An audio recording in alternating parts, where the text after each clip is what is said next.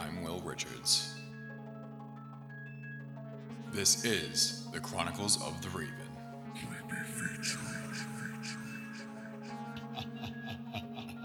Hello, everyone. Welcome to the Creepy Feature. We're going to talk about Ogopogo. LiveScience.com states Scotland's Loch Ness Monster may have the fame as far as lake monsters go, but for many monster searchers, often dubbed cryptozoologists.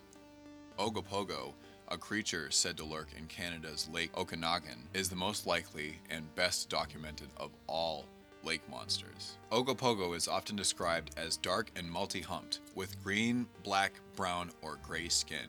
The head is said to look like that of a snake, sheep, horse, seal, or even an alligator.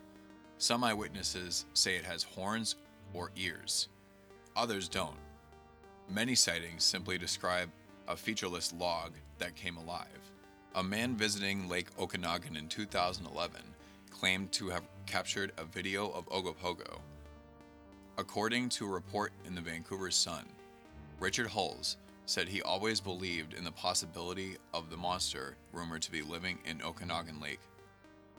Last Thursday, while visiting a West Kelowna winery, Hulls shot video that he believes proves something indeed lives in the water. Quote, It was not going with the waves, Hull said.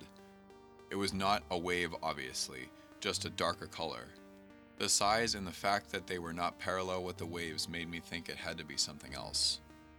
Well, everybody, thank you very much for taking a listen to this creepy feature, and I can't wait to share the next creepy feature with you. And always remember, keep an eye out where you're swimming.